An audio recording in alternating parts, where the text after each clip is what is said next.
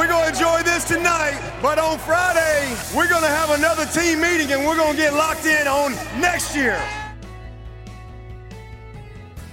Hey everyone, welcome to a special edition of Protect the Rock, the Clemson podcast from The Athletic. I'm Nicole Auerbach.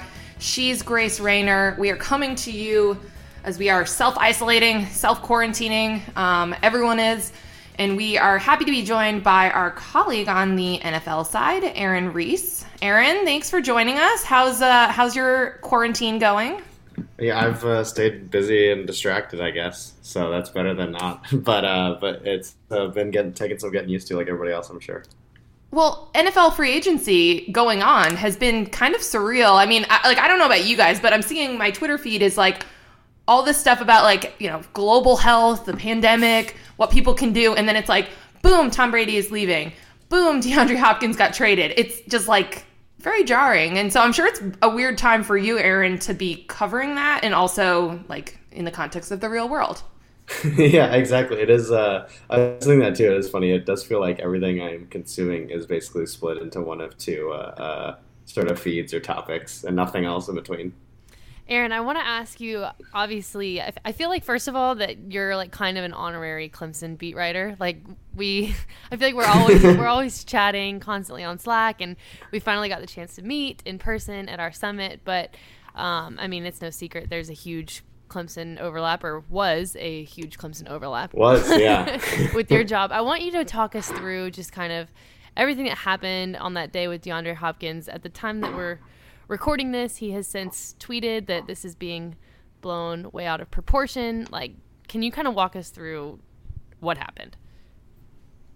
Yeah. Um, well, so the I guess the the main thing is kind of that uh, he uh, he basically you know the NFL is such that every contract resets the market at the position, and so he signed a, a deal um, a few years ago that uh, at the time gave the most guaranteed money of any receiver, and but he had three years left on the deal, and he basically felt he was uh, underpaid relative to other guys at his position like Julio Jones and um, and more recently Amari Cooper.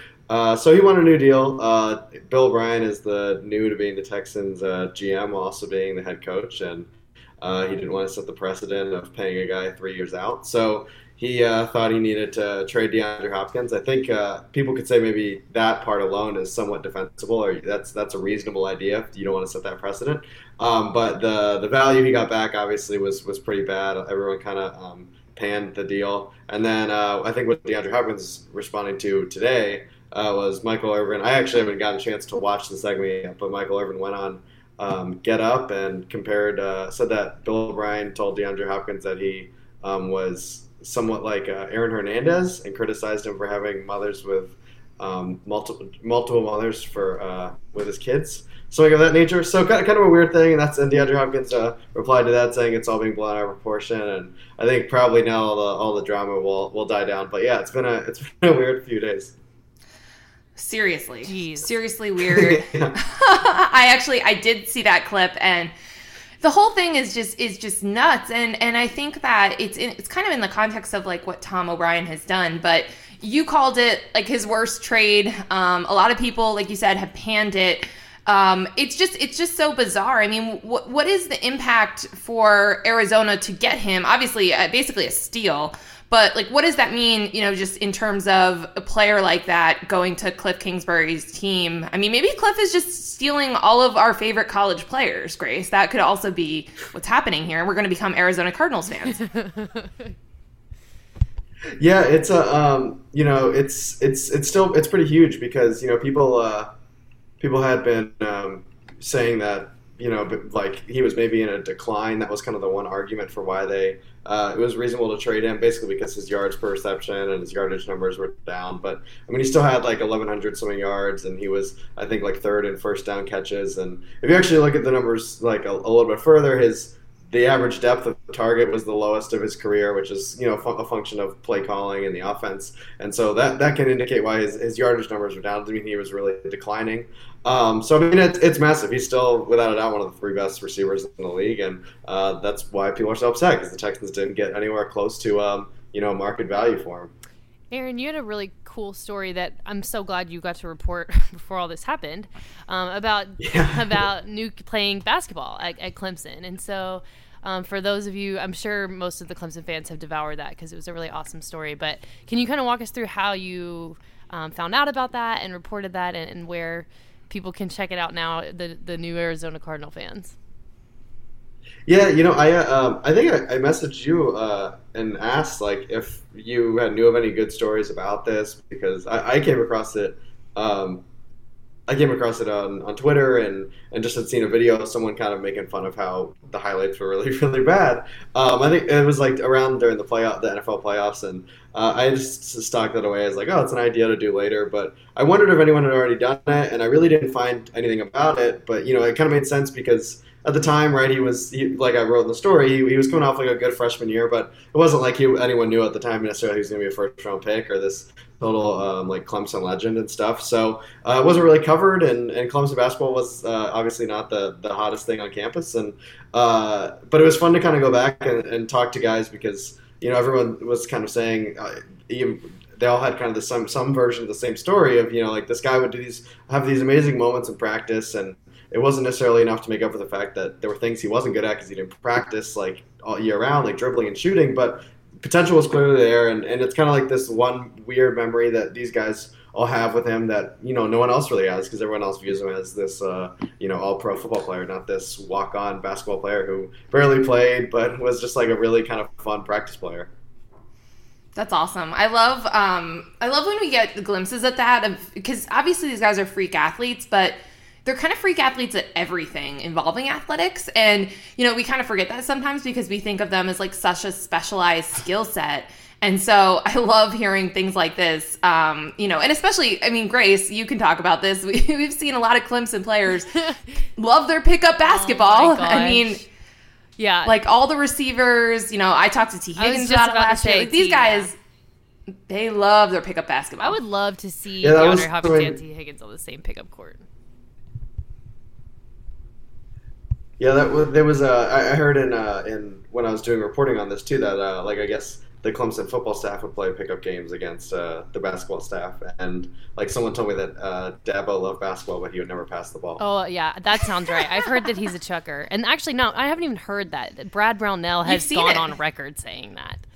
And you've you've been in media Olympics around Dabo at his house. I have seen it. You've seen... The home court advantage is a real thing at Dabo's house. He's pretty good at his house, but. Um, I've heard that he's uh anyway, that's a that's a story from a different time. But yeah, apparently his defense is a little suspect also. Oh, that doesn't surprise me. Um, Aaron, since we've got you and it is such a dead period with no live sports happening, um, tell us about covering Deshaun Watson and um, you know what he's been like at the pro level. Obviously, um, you know we've covered him in, in the college space and big fans. Um, first off, now it, it looks like he does not have much help around him. But besides that, um, what's he been like to cover?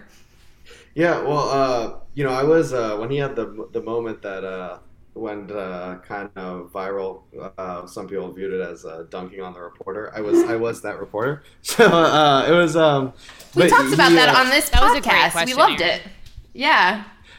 yeah, well, thank you. I uh, I was glad that uh, it seemed like the world kind of came around to, to my side of the whole thing. But you know, I mean, I, it was uh, I, I I at the time, I mean, even was like appreciative of um, the answer. I don't know. I, I didn't take it. It was weird to kind of see that it take off in that framing because when it happened in the moment, I didn't necessarily view it um, as such. I just kind of I thought maybe he was annoyed, but that and he seemed to. This part isn't really taken in the clip, but I mean, earlier, a few questions earlier, he had said something like, uh, you know, the, the coverage they're playing didn't let us connect on deep balls. So then, my question, I said, you know, the coverage they're playing, and I think he thought I was trying to show him up for half a second. And you can kind of see his face turn when he realized that uh, that wasn't what I was doing, and it was referring to something he said previously. And then he gave a really good answer. And so um, the, the next day, because I you know it obviously become this huge thing at that point, I just I went up to him in the, the locker room and was like. Uh, you know, hey, I, uh, I, I don't want you to think I, you know, think I'm smarter than you or do this any better than you. Like I, am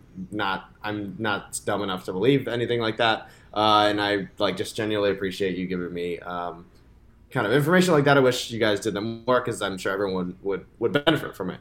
And he uh, said something to the effect of like, yeah, you know, I think um, a lot of people kind of don't necessarily uh, process just like how difficult uh, the the job is, and I was just trying to give some more of a, a window into kind of what uh, was going on because uh, it seemed like it was hard to explain that throughout the course, like the whole press conference or whatever. And then uh, and then he said, but you know, like we're cool, no worries. And then uh, he stuck out his elbow for me to bump, which was now I think about it, as like a little bit ahead of its time. Wow. Yeah, it's it's Yeah. it's almost like he Psychic. he knew all the, the new health measures that would that would become the new greeting. Um, what was it like to be in the middle of like a I don't know, it became like such a thing, such a media um sensation and I mean I'm sure you're getting like thousands of Twitter messages. Like what was it like to be in the middle of that when like you said that people thought like at first that he was dunking on you and then really everyone kind of came around and understood that it was just a great way to get a really thoughtful and um, interesting answer Yeah, you know, um, I think, uh, and, and you guys obviously know this, uh, being reporters yourself. Like, it's, um, you know, we kind of we want to make sure that people just kind of people we have to interact with most, like, know us on some sort of like personal level, like whatever it is that they have something that identifies you as like. Um, as X person uh, and and this whole group of media people, and uh, so for for me at least, like it was kind of nice because I felt like you know the NFL quarterbacks and stuff are so insulated and and you don't really get a lot of chance to know them on a very personal level a lot of them at least. And so um, it gave me something kind of like I had I shared this like uh, moment in some way that we were both um, at the center of and you know it gave us something to talk about. And then like in, in the future you know so, someone later in the season was trying to ask them in a press conference about like if he views himself as or he likes to view himself as kind of like a, uh, a smart quarterback I guess or something like that. Like did he um, did he kind of appreciate that people no- noticed how what he knew when he gave that answer and and he like pointed to me while he was talking and, and gave this whole thing of you know just like how uh, I'm just trying to explain the game to one person and and it, it, it felt like kind of I guess to say like it felt like he kind of uh, was just like recognizing you as an individual and uh, and trying to just make a connection and that's something that I think can be really hard a lot of times. Uh, but I did think it was funny after the after the whole thing happened. Like for a couple weeks, it kind of became a bit like I think the next week someone said like last week you gave such a great answer like explaining the Panthers. Could you do the same like? like what happened today against the Falcons, and and then he did it, but it was like I, I was really kind of after that I was really worried that it was gonna be like after every game is this what we're gonna do like uh, because you know it would get kind of it, but because everyone would benefit from it but I was like well this will get kind of tired like is he just gonna start is he just gonna start the press conference off being like such a day they were playing you know like um, luckily luckily that's not what happened but everyone kind of came out of it I think feeling a little more appreciative of uh, his insights and that he was willing to to share some of them. I think that's super cool. And I mean, this could have just been a major coincidence, but after that happened, Trevor Lawrence had a, I mean, it was a much more scaled back version of it, but um, there was like a moment at Clemson a couple weeks later where Trevor kind of got into the nitty gritty of coverage. And I was like, hmm, wonder if he saw Deshaun. I don't know. I mean, I know like football is so secretive, and, and obviously they're not going to come out here and tell everyone exactly what they're seeing, but it's it's nice it's, so we can be educated to say, okay, we're trying to look at this through your lens. Like, what do we need to know? Yeah, exactly. And and you know, I think uh, um, a lot of uh, a lot of people were kind of like afterwards. Uh, th- so there was the side of people that were like felt like dunking on the reporter, the side of people that were of my side, and then I felt like there was this other third branch of the whole thing that was kind of just like this is stupid for even going viral. Like he's not even saying anything. Like this is just like basic stuff that anyone would know. And um, but I think that kind of like missed the point. Is that okay? Well, if it's picking up so much traction, then it's clearly something that I think a lot of people um, don't necessarily know uh, the casual cons- like observer, and and even if they do, maybe know some of those um, those concepts, right? They probably don't aren't necessarily seeing it all unfold uh, in the moment in the game and stuff. Uh, because you know football moves fast from play to play, and like uh, unless you've done a long time, it can, it can be not so obvious everything that's happening, and even what you think is happening is not so it's actually happening. And so um, I, I think it was it was just kind of really cool to that, that someone who obviously everyone can appreciate his uh, his perspective and, and he's a legitimate source can uh, you know open up the game to be kind of more consumable for everybody. For sure. Um, okay, my last question for you, Aaron, is knowing what you know about Deshaun, and so you actually know Deshaun a lot better than I do. I, like a lot of times, Clemson fans will ask me about Deshaun, but I I didn't start till October of 2016, so I only covered four games with him. Um, so I always defer people to you because you know him. There were a, a good four games though. they were. They were. They were important. that is true. But I'm curious, kind of how you think he will respond to this DeAndre Hopkins trade. Like, what's next for him as a quarterback? A lot of people are obviously being like, you know, pray for Deshaun. This is a bad situation. Like, how do you think he handles this? Yeah, you know, it's it's interesting um, because you know the NFL obviously it's not like the NBA and stuff where like players can always leverage their way out of situations, and you're seeing that like with uh with Dak Prescott, who you know hasn't agreed to the deals the Cowboys given him, so then he's being franchise tagged, and you know like the odds a guy like Dak Prescott or whatever actually just hit the over market are so slim, and, and same, same with Deshaun Watson, but you know this trade um, with, for Hopkins happened in the same offseason that uh, Deshaun is allowed to renegotiate or begin to negotiate a, a contract extension, and you know he. All like I said earlier, all these all these contracts always kind of reset the market, but you know, depending on where he fits in, whether it's before or after Patrick Mahomes, um, you know, it could be like the richest contract in football. But you know, now this kind of Hop- this Hopkins deal provides this angle of at least some fans saying like, man, you shouldn't even like sign the extension. Don't let Bill O'Brien ruin your career, yada yada. And you know, I don't necessarily know if he would go, go, that far. That would be quite the bold step to just continue to hold out, wait to hit the open market. But like his agent even like sent kind of a cryptic tweet after it happened, and obviously he was really close with um, DeAndre Hopkins and with the Clemson connection and stuff. And then on the field, they were just very very productive together. So I think it does leave him in kind of a hard spot because there really is no way to say that this deal makes them um, like a better football team in in the short term. And in the long term, it's only going to get harder for them to be good when they have to pay him, um, you know, the richest contract in football, and they have to pay Laremy Tunsil, who they traded for last year, left tackle, um, probably the richest contract to his position because they gave up a ton to get him, and Tunsil holds all the leverage. So um, I, I, certainly think it is not um, boost his chances of winning a Super Bowl, at least uh, as of now. But you know, I think they obviously have more moves ahead of them, or they wouldn't have um, made such a, a, brash move. Or at least you would think. Who, you, who knows at this point? One would think. Aaron, Aaron, before we let you go, um, we're going to need you to give us and our listeners one thing that they can do while they're stuck at home. And it can be maybe it's your favorite sports movie and you're going to recommend a rewatch, or it's a hobby they should take up. But give our listeners something you recommend that we do when we're stir crazy. Oh, I just um I just w- burned through the HBO uh, series The Outsider. Have either of you guys Ooh, watched that? I did too. I just finished it two nights ago. Yeah, it's uh, it's very good, and it actually reminds me of another um, show on Netflix called uh, The Stranger. S- similar titles, but uh, um, but they're they're a little bit different. But they both kind of like have the same sort of like eerie, like slow burning thriller type of thing, and like so it's like a perfect thing to kind of binge over the course of like two or three days. Awesome. Aaron, thank you so much for joining us. We appreciate it. And everyone can go read Aaron's coverage of the Texans and the impact of the, the fallout of the DeAndre Hopkins trade and, and all of the above um, on our site, The Athletic, just slash Houston slash NFL, whatever, whatever will get you there. But Aaron, thanks so much for joining us. We appreciate it. And now we'll uh, transition into talking about kind of the state of Clemson football and really college football in general with everything shut down. Grace, um, walk us through, I guess, how far Clemson did make it through spring ball before um, the ACC and the schools basically shut everything down and sent students home. Yeah, so Clemson is actually, I mean, this is obviously a, a terrible circumstance across the world, but if we're putting it in a college football lens, Clemson's in a really good spot. Um, they, they they start practice pretty early every year, and we've talked about this before on this podcast, where it's like they get right off the field in January and right back on it in February. Um, but this year, in particular, that meant that they got in nine of the 15 practices that they're allowed to have. Obviously, number 15 being the spring game. Um, so they're like right at 60%, and the big one they got in their pro day. So, um, in relative terms, I would I would say Clemson should probably consider itself pretty lucky.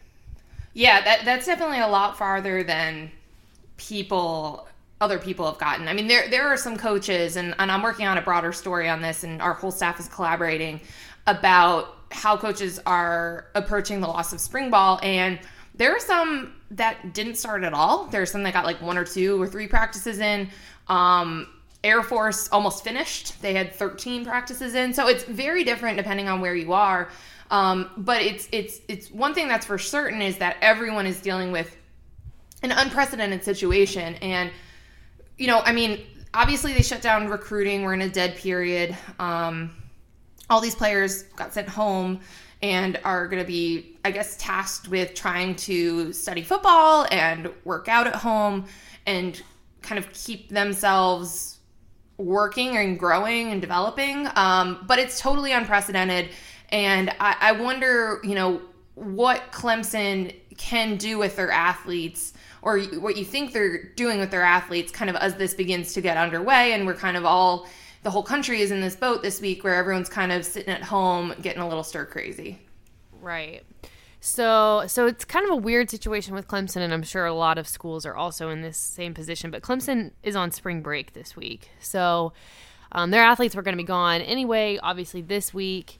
Um, we know that Clemson is going to go online until at least April 5th. Uh, we talked to Clemson baseball coach Monte Lee actually this week on a media teleconference, and he was kind of saying, you know, if this the kids can come back on April 5th, which at this point is still kind of a big if because this thing is changing every single day, then they'll try to determine okay what can they do logistically baseball operations wise that kind of stuff. And i would imagine that that's probably the same with football. I mean i'm sure that you know this week has probably been one of a lot of meetings a lot of communication. I would imagine you know clemson's probably putting together uh, workout plans and, and nutrition plans and all that kind of stuff to send to their players virtually. Um, and then just just kind of go from there. You know they're i talked to their team psychologist this week who was saying that you know the resources are there mentally and, and they're going to continue communicating to to make sure all these kids are you know doing okay because this as you said really is uh, just completely unprecedented. Yeah i've been talking to some strength coaches and some head coaches all over the country this week and one of the things that um, i was talking to navy strength coach and he made a great point that they're extremely concerned about the mental health of their athletes more so than the physical. And i mean certainly like keeping yourself a little bit active at home and if you have a backyard to get out to you know that that, that stuff is good and it does help with with your mental state. But he was talking about just kind of facetiming players just to check in on them and talk to them. Um, and so they're having that human interaction. He was putting his his little kids on with the players who his kids worship, um, and just kind of having that that interaction. And I feel like that's going to be something that teams are figuring out too, because you know they can communicate via teamworks. You know they can send out messages to everyone, but it sounds like schools are starting staffs are starting to you know look at google hangouts and facetime and things like that just to get that face to face, even if it's through a screen, because, you know, that is something that they all, coaches and players, really love about coaching in general, right? It's it's those For personal sure. relationships. For sure. I mean, I think that's what we all love about sports and watching sports is it's this sense of community and camaraderie and um, yeah, Clemson. I expect to to kind of do that same thing with FaceTime, and you know, I've thought a lot about it in terms of a football team, I mean, you, you've got a hundred kids, you know, like you need to make sure every single one of them is okay. And so, um, yeah, I mean, it's just that, in talking to Clemson psychologist, he was saying, you know, this is, this is a time where they can really tap into their loved ones, their teammates. Like there's a ton about this situation that is completely uncontrollable. Um, but what they can control is okay, let's try to continue to foster a sense of community, stay in touch, and like you said, get that FaceTime too. Because even seeing a face through a screen, I would think, is a big difference from you know just getting an email or a text message. What so were there some advice that we can take because I'm also feeling that way. yeah. should so, we okay, should so, we should we have like a virtual happy hour this week, Grace? Oh my gosh. Who was it? It was Audrey Snyder, our Penn State writer, who sent us a group chat saying, What did she say in her text she, message? She wants to do a virtual power hour. that is uh, hilarious and like so on brand. Um, I did yoga yesterday. I don't know. We could do like a. The athletic actually did like a group workout class, didn't they? Or they're planning one. Yeah, they are. Oh, they're planning one. Okay. Are you going to do it? Sure. I mean, I've also been doing like group Peloton rides with other people yeah. who have them. Um, but I feel like I feel like group Google Hangouts and things like that. Um, I saw a lot of my friends were doing virtual St. Patty's parties last oh, night. Oh, that's kind of fun. Um, but yeah, I mean, it, that's kind of the weirdest part because I know I, I'm sure you're having this too, where people are talking to you about like working from home because we work from home. But it feels so different because you can't So just different. run to a coffee shop or go to the gym or like have lunch with a friend, right? Like it feels so I feel so much more trapped and it's so different. And like I have no advice for anyone about that except like I don't know, eat healthy food throughout the day and stop drinking coffee around lunchtime like so that you can go to sleep. That's all that's all I really got.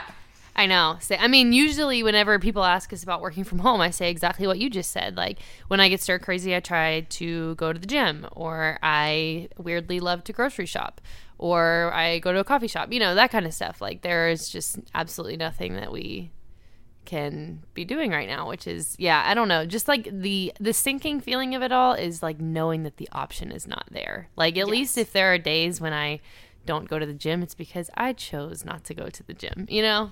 Yeah not, to not have the choice is the hard part and i think um i think that's what's what's tough. I've been watching i've been watching a lot of sports movies because we are working on a big project um at the athletic which i'm very excited about um and very excited to be part of. And grace i've got to tell you some of these movies hold up much better than others. Um Air Bud holds up really well. Does really it? well. okay i'll add it to my list.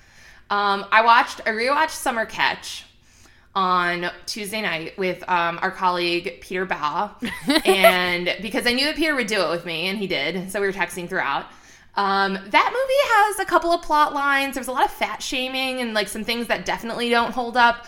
Um, but Freddie Prinze Jr. is like peak Freddie Prinze Jr. in sport in movies and rom coms. So, um, so that was pretty good. I rewatched Hoosiers on Sunday. So I've been Oh, like trying movie. to get through some of those sports movies I haven't seen in a long time. What are you doing to cope?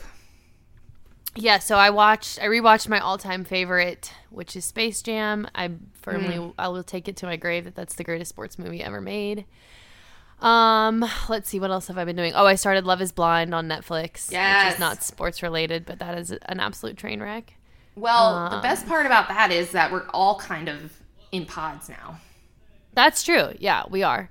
And then I've also been, and this is actually something that I'm hoping Clemson fans will be excited about. I, inspired by Andy Staples, where he put out the, like, here are 10 of the best college football games to watch. I got a message from a Clemson reader saying, like, okay, can you make that same list, but make it Clemson specific? And so that's what I have working this week. And, like, you could honestly, tr- truly, you could pick all ten games in the Dabo Swinney area era if you really wanted to, um, and probably, I think eight of my ten actually are in the Dabo era.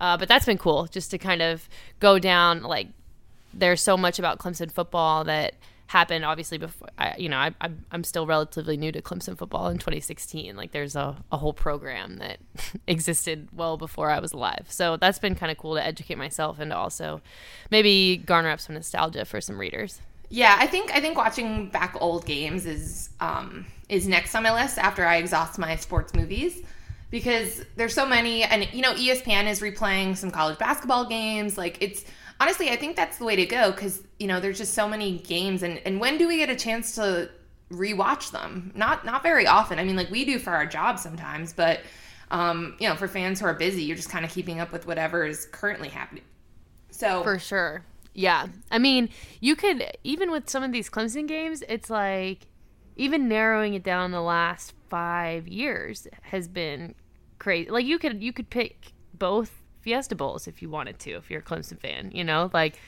30 to 0 is probably just as enjoyable as this 2019 Fiesta Bowl, which was the one that actually made my list, but I, I don't know. There's just a gazillion different options.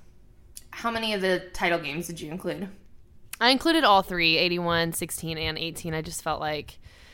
I just felt like I can't make a list of here are all the games you should watch without being like here are the three biggest games in your program's history. But my Fair. number one is um the Renfrow catch, and I don't I don't feel like people would would argue No, with me on I would- one. I would put that. I think I put that. I think we had something that we had to do earlier in the year about like the moments of the decade that you remember and um, or games, and that was that was mine for sure. Um, I, I think that you know it's it's it's gonna be fun um, to to rewatch and revisit some of those things. I, you know, one thing when going back to Love Is Blind. Um, which, if you're not familiar with it, it, the premise is that you're dating without seeing the other person. I have been mulling this idea in my head, and now we're kind of in this reality. But like, wouldn't it be awesome if coaches had to recruit like that? Oh my Like, gosh. I mean, obviously they have film, so it'd kind of be like you'd have to not see film and not know like what level athlete you're talking about. But I would love, I would watch, I would watch a show if you put a bunch of prospects, varying levels, that are like in these little pods, going and talking to Dabo, Nick Saban, oh my Ryan. Day, right? And like, what are they going to talk about if they don't, you know, if you can't evaluate them as an athlete? Like, isn't that a great concept? Don't you think we should make this happen? Okay, so for those of our view our listeners who don't know what Love is Blind is, it's basically a bunch of singles who are potentially going to get engaged to each other, but they cannot physically see each other in the flesh until after they are engaged. So they're sitting here having these conversations five feet apart from each other, um, so they can hear tone of voice and all that good stuff. But there is a wall in between them, and they cannot pick up on physical appearance, body language, any of that kind of stuff. So your premise, Nicole, I'm I'm totally in for. I think I'm more interested though in how the recruits feel about the coaches than the coaches feel about the recruits in this particular situation. Like what is what are some of these crazy college coaches without seeing their hand gestures and I don't know, like can you imagine like talking to Mike Leach from a wall? Right. And like, where does that conversation go? Like, what, do, what are they asking you about? What are you asking them? Like, I would love, and then they would cut away and we could do like those one on one interviews with the subjects, right? Where they just talk to the camera. Like, The ITMs. the ITMs, like, I would love it. And I feel like we're kind of close to that because recruiting is obviously in a dead period. And, um, you know, I think all coaches can really do is text and FaceTime their players right now that they're recruiting. So we're sort of there, but I think we make it a show, we become rich, and that is our path forward, Grace. then we Yeah, okay. I'm in. we can still do this podcast. We can still do the podcast, but this is where the great idea originated. Um, and on that note, we will let you go because we um, we will be back. I'm sure sporadically. Um, who knows? I mean, that's kind of again. I've talked to a lot of college football coaches this week, and nobody really knows what's next um, or how this is all going to work, how long things are going to be shut down. But we will be all over it at the Athletic. Grace will be all over Clemson developments, um, and as well as giving you guys awesome things to keep up with, like rewatching old videos and things like that. Again, Aaron Reiss covers the Houston Texans, which um, clearly have some interesting Clemson related storylines. So you can read his work. Um, so we'll be around. We'll be following all the uh, incremental updates. Um, and we're just as uncertain as the rest of you. So everyone, stay safe, wash your hands, um, and we will talk to you soon. For Grace Raynor, I'm Nicole Auerbach, and this was Protect the Rock.